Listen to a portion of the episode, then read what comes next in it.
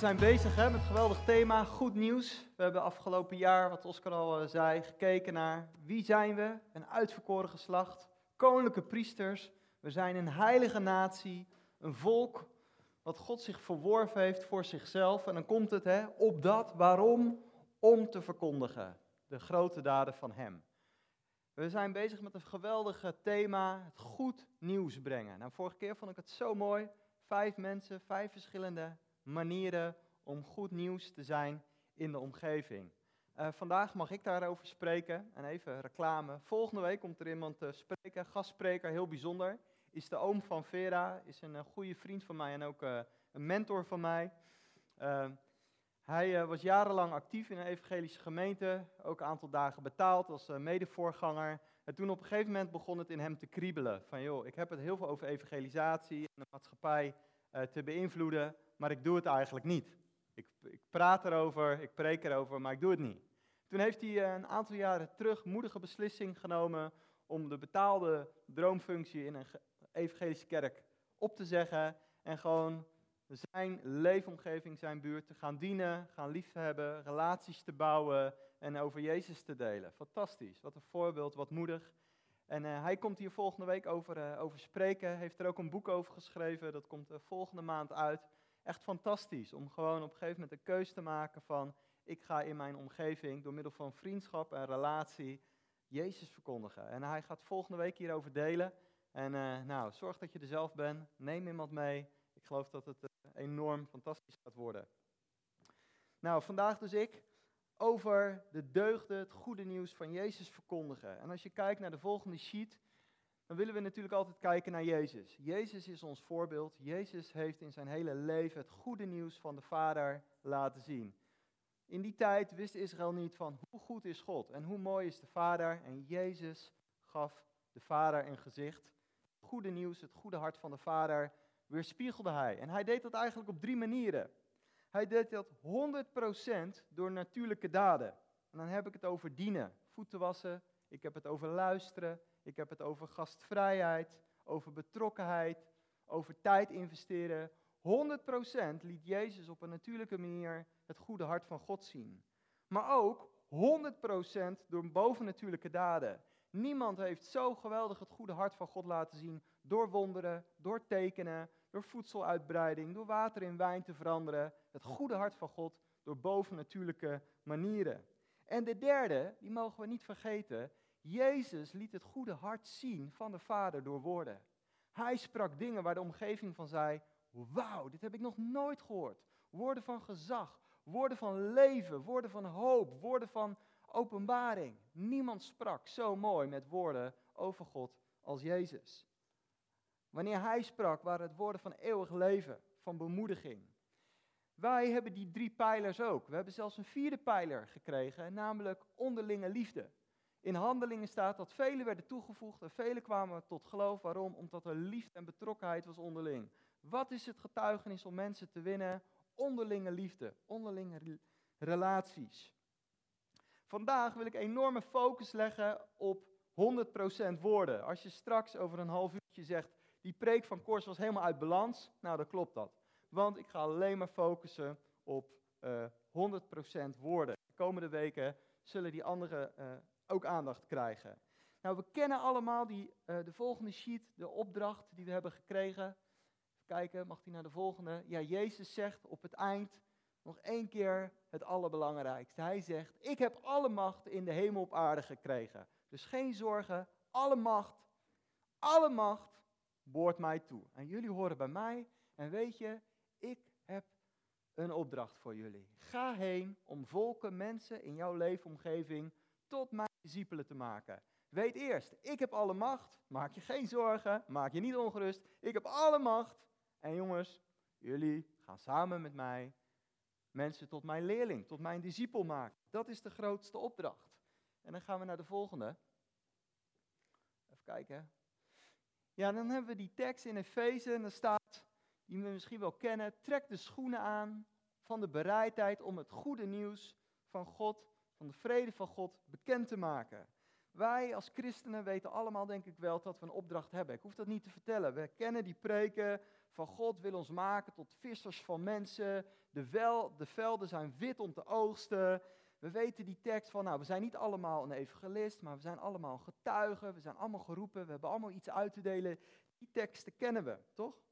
Maar wat, wat, wat ik heel erg eh, heb gemerkt van, uh, maar hoe doe ik dat dan? Het hoe. En ik loop nu een beetje twintig jaar rond in de, kerk en ik heb mensen fantastisch zien preken. Ik heb mensen fantastisch zien bidden. Want ik leer het meest door te zien, door mee te doen, door een voorbeeld uh, te ervaren. Daar leer ik het meest van. Ik heb mensen zien profiteren, demonen zien uitdrijven. Straatevangelisatie heb ik ook gezien. Maar eigenlijk heb ik weinig gezien nog in de kerk van hoe kun je op een relaxte, ontspannen manier af en toe gewoon uh, iets over het hart van God, over het goede nieuws van God vertellen.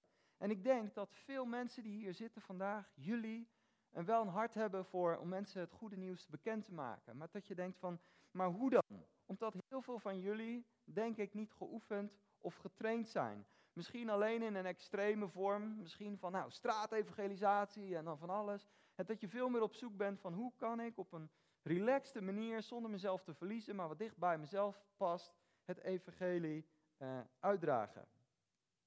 En als ik dan zo'n tekst heb over van uh, bereidheid om de schoenen aan te trekken, dan wil ik er weer voor gaan. Maar wat mij dan vaak overkomt, dan, heb ik, uh, dan trek ik als het ware weer mijn evangelisatieschoentjes aan van Heer, ik wil een impact maken. Ik wil leven verspreiden. Ik wil over u vertellen. Ik wil dingen uh, meemaken. Ik doe mijn nette schoentjes uit en ik ga weer erop uit. En dan kom je van alles tegen. Althans, dat werkt bij mij wel zo. Dan wil ik ze passen en denk ik, het is lastig, het is moeilijk. Dan kom ik bijvoorbeeld schaamte tegen. Om, als ik wil gaan evangeliseren. Of, of zeg maar getuigen zijn in mijn omgeving. Ik kom uh, nog iets tegen. Oververantwoordelijkheidsgevoel. Kramp, stress. Ik kom, uh, even kijken, teleurstelling tegen. En als laatste kom ik angst voor mensen en hun meningen kom ik tegen. Nou, als eerste dus die schaamte. Gaan we naar de volgende tekst. Uh, mag, mag door. Sorry. Ja. Ja, er staat het volgende. Net als bij andere volken wilde ik ook bij u een aantal mensen voor het geloof winnen. Want ik heb een verplichting, ik heb een opdracht tegenover volken met beschaving en zonder beschaving, tegenover mensen met kennis en zonder kennis.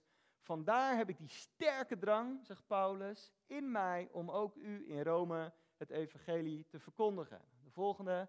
Ik schaam mij niet voor het evangelie. Het is een machtig middel waarmee God iedereen redt die gelooft. Allereerst de Joden, maar ook de niet-Joden.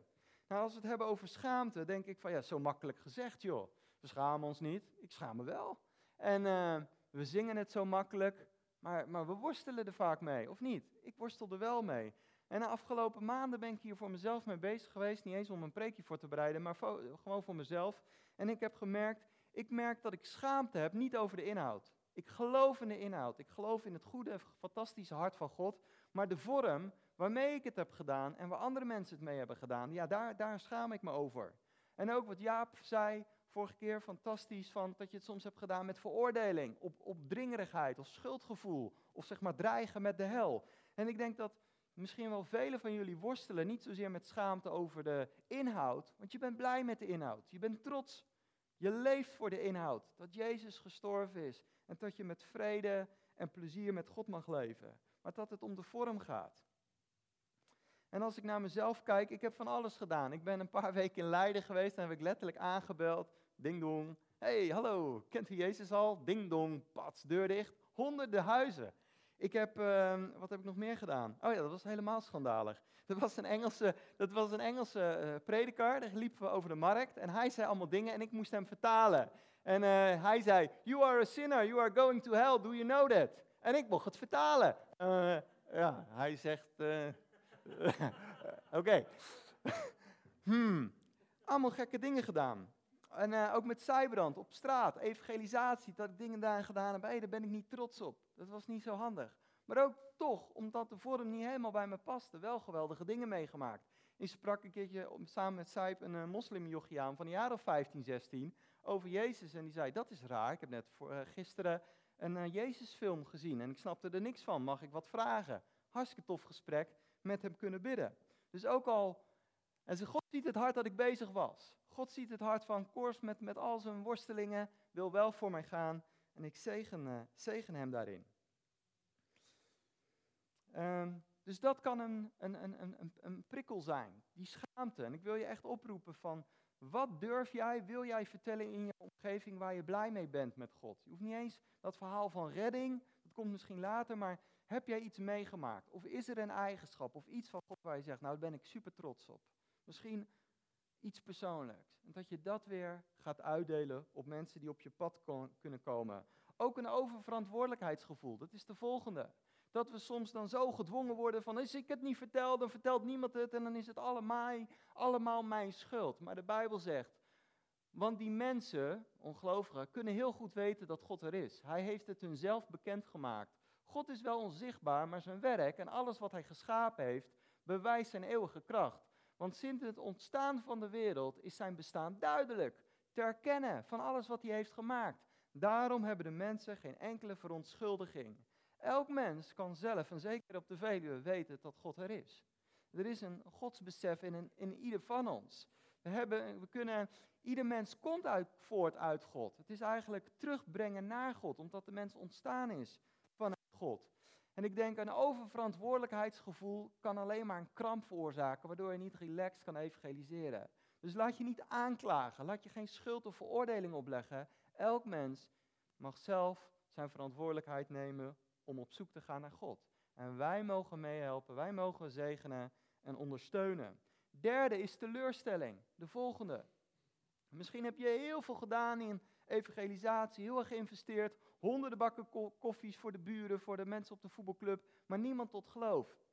Als je kijkt naar Paulus, wat een krachtpatser was dat. Zelfs mensen uit de dood opgewekt, uh, genezingen, wonderen. En toch zegt hij op een gegeven moment, want Demas heeft me verlaten. Hij heeft de wereld lief gekregen en is naar Thessalonica vertrokken.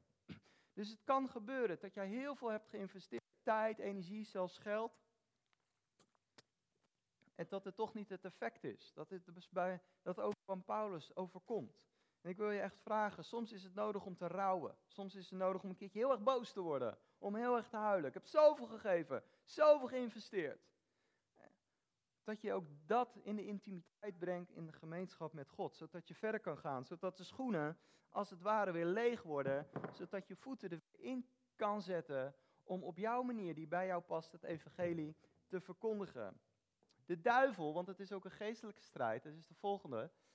Ehm, die wil dit. Dit heb ik eigenlijk gejat van uh, Alfons van de week. Die zei iets heel moois. Die zei, ja, soms is het zo dat we bevroren kunnen worden. En ik geloof dat de vijand wil dat we onze ogen dicht doen. En dat onze lippen bevroren zijn en helemaal dicht. Zodat we niet meer spreken. Onze ogen dicht, zodat we de nood niet zien. De pijn, de gebrokenheid niet meer zien. En onze lippen bevroren, zodat we niet meer spreken. En ten diepste is dat niet jouw hart. Je hoort bij God, je bent van Hem. En is de duivel die dat wil, dat jij zo door het leven gaat. Het is niet je uh, bedoeling.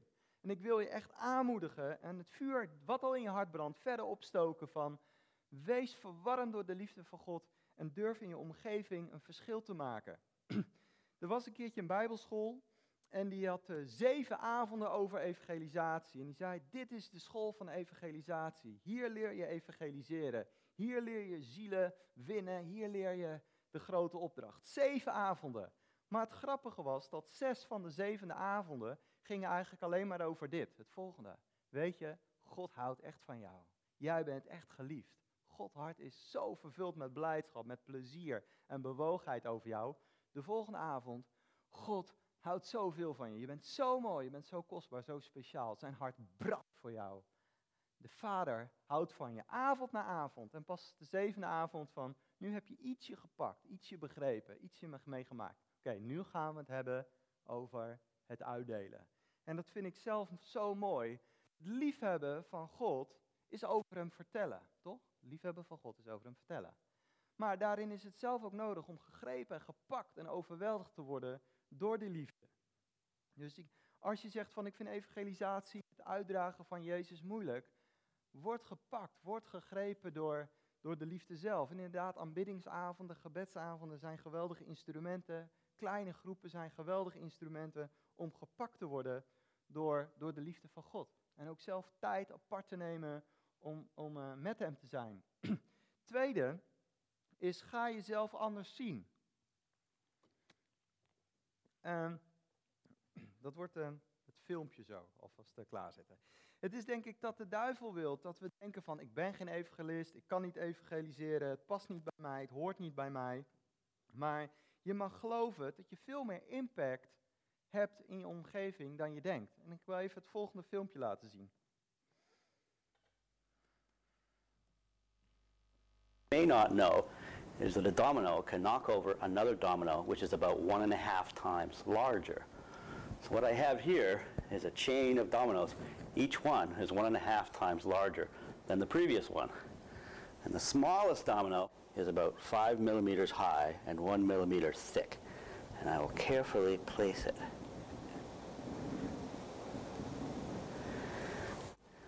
And there are 13 dominoes, and the largest domino, it weighs about 100 pounds, and is more than a meter tall.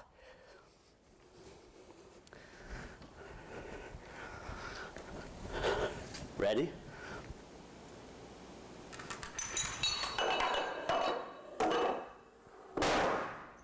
Boom. That was 13 dominoes. If I had 29 dominoes, the last domino would be as tall as the Empire State Building. Nou, fantastisch. Jouw woorden of jouw getuigenisje, misschien heb je het idee, ja, maar dat is zo klein. Of jouw daad of jouw uiting is maar zo klein. Maar het kan effect hebben, veel meer en veel meer dan je denkt.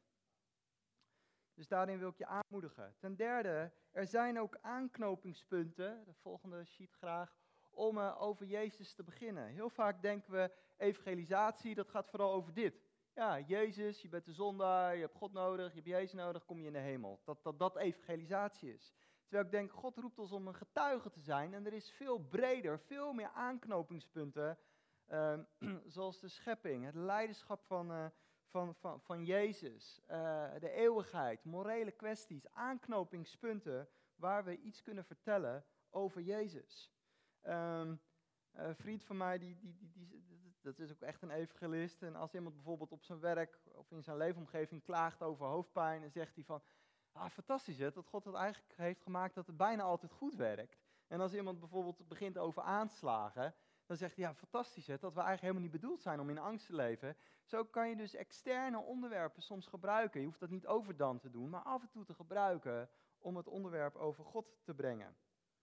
Als vierde zegt de Bijbel, gedraag je als wijze ten opzichte van de mensen die buiten staan en gebruik de gelegenheden.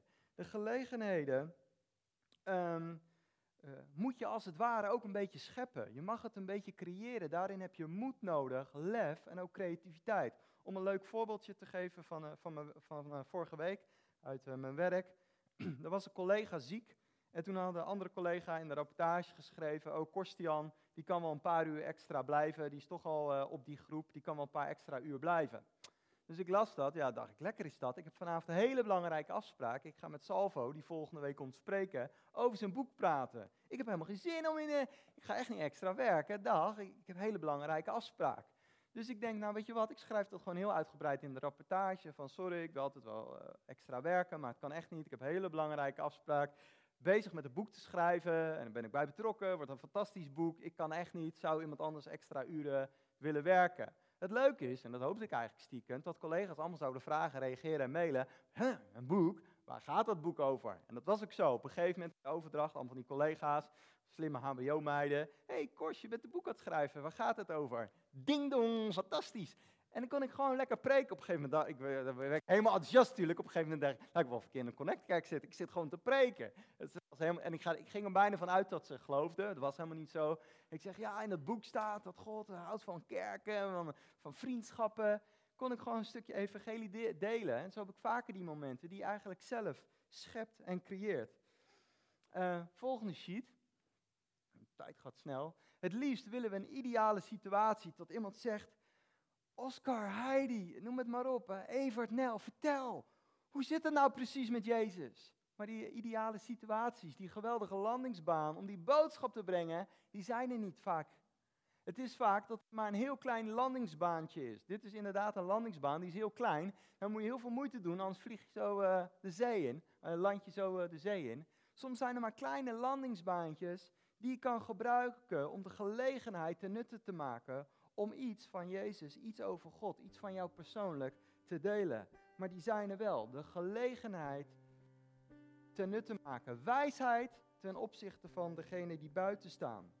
Ook de volgende. Oh ja, de, oh ja, ben eentje vergeten. Um, ja, dat is. Kijk, wat je hier ziet, zie je, dat, dat ken je wel van je kinderen. Moet je van puntje 1 naar puntje 2 naar puntje 3. Zo kunnen goede vragen zijn.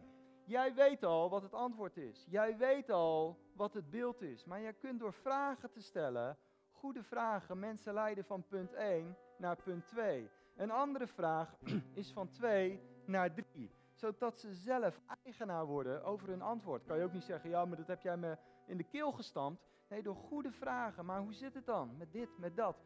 Kun je mensen leiden van drie naar vier, zodat ze het zelf helder krijgen? Ja, jij weet het al. Jij weet het al dat het Winnie de Pooh is, weet je? Jij, jij gelooft, je hebt het ontdekt, je ziet het. Die andere ziet het nog niet.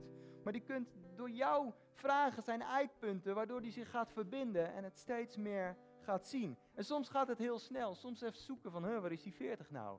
maar jouw vragen kunnen sturen. En uh, daarin wil ik zelf meer leren. Om goede vragen te stellen, om mensen te prikkelen. Gaan we naar de volgende sheet. Dan zegt de Bijbel, ik ben voor iedereen wel iets geworden om in elke situatie enkele te redden. Je kent dat verhaal dat Paulus zegt, joh, ik was een Jood onder de Joden, een Griek onder de Grieken, bij de vrije en vrije en een slaaf onder de slaven, om een aantal mensen te redden. Het was creativiteit, het was maatwerk. Als je kijkt naar Paulus, gebruikte die soms heel confronterend. En soms heel zacht en tactvol. Jij en jouw mond en jouw hersenen zijn kunnen gebruikt worden door God, door de geest van God, om op maatwerk heel specifiek de ander te raken. gaan we naar de volgende sheet.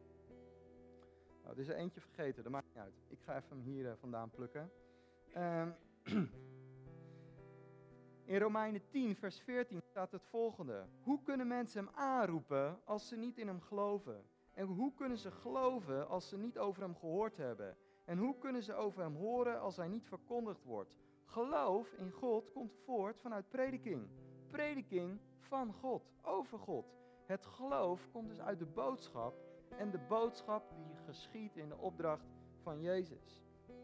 En toen ik een jaar of 13, 14, 15 was, was ik echt anti-God. Ik was anti-God. Ik geloofde niet. Ik wou niks met hem te maken hebben. Mijn ouders moesten helemaal aarde bewegen om mij naar de kerk te, te slepen. En daar sliep ik.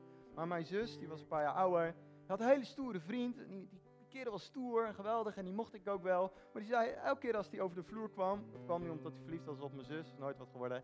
Maar dan zei hij altijd die dingen, oh, ik vind Jezus zo fantastisch. Als je hem leert kennen, goud. Oh man, deze week was geweldig. Niemand geeft zoveel vrede als Jezus. Zo elke keer vertelde hij dat. En dat kwam in mijn hoofd. En dat wou ik helemaal niet. Ik ben zelfs een keertje boos op hem geworden. Ik ben zelfs een keertje bij hem weggelopen. En hij, zonder dat hij door had, begon hij op een gegeven moment, ik weet het nog heel goed, het was op een camping in Harskamp, begon hij gewoon over mij te profiteren. Ik geloofde helemaal niks, ik wou helemaal niks mee te maken hebben. Hij zegt, joh, jij bent echt zo'n jongen, jij gaat later heel veel van Jezus houden. Echt, ik weet het zeker. Maar al die dingen zaten wel in mijn hoofd. Hij, hij zaaide gewoon. En ook heel erg vanuit de ik-boodschap. En dan later, een paar dagen later, zat ik weer te denken van, ik ga heel veel over Jezus, van, van Jezus houden. Hoe weet je dat? Of met Jezus? Omdat hij dingen vertelde vanuit ik, het bleef toch zaaien. en als het eenmaal gezaaid is, dan kan het opeens opkomen. En dat is bij mij gebeurd. Geweldig, dank u wel. Als, als laatste, die tekst van, ja, mensen bewegen, vind ik zo mooi. Hij legt het koninkrijk van God uit en getuigt daarvan, hij probeerde hen s ochtends tot s avonds toe uit de wet van Mozes, want ze hadden nog niet de Bijbel zoals wij het kennen, en de boeken van de profeten, te bewegen. Dus hij probeerde mensen te bewegen, niet te overtuigen, wel te bewegen om te geloven in Jezus. Hij deed dat thuis. En ik denk dat het een van de mooiste manieren is om mensen uit te nodigen. Van de week uh, hadden, uh, had Vera een ongelovige buurvrouw uitgenodigd om gewoon een bakje koffie te kletsen, lief te hebben, te luisteren. Fantastisch. Uh, ik heb van de week een, een, oude vriend die vroeger in God geloofde, nu boeddhist een beetje is. Half christen, half boeddhist noemt hij zich. Dat ik aan hem moest denken, dat ik dacht, ik bel hem gewoon op en ik vraag, zo een keertje weer een bakje koffie doen? Hartstikke leuke avond gehad, heerlijk gesprek. Hij zal echt niet naar deze kerk komen, dat is veel te ver weg. Maar gewoon in contact, in relatie, is het echt mogelijk. Als je veel zaait, zul je veel opzien komen. Weinig zaaien, zul je weinig opzien komen. Zeg ik dat goed? Ja. Tot slot nog een laatste verhaaltje, wat ik al vaker verteld heb. Om het weer een beetje in balans te brengen. Tuurlijk zijn woorden belangrijk en we mogen daarin groeien. We mogen daarvan leren. Ik heb het nodig om van jullie te leren. We mogen met elkaar leren. Hoe doe jij het? Hoe vertel jij op een relaxte, niet aanvallende manier, maar wel prikkelende manier iets over God? Maar het gaat natuurlijk ook over daden. Jaren geleden leidde ik een evangelisatiekamp en uh, ik had dat echt goed voorbereid. Ik had een heel mooi programma, fantastische activiteiten.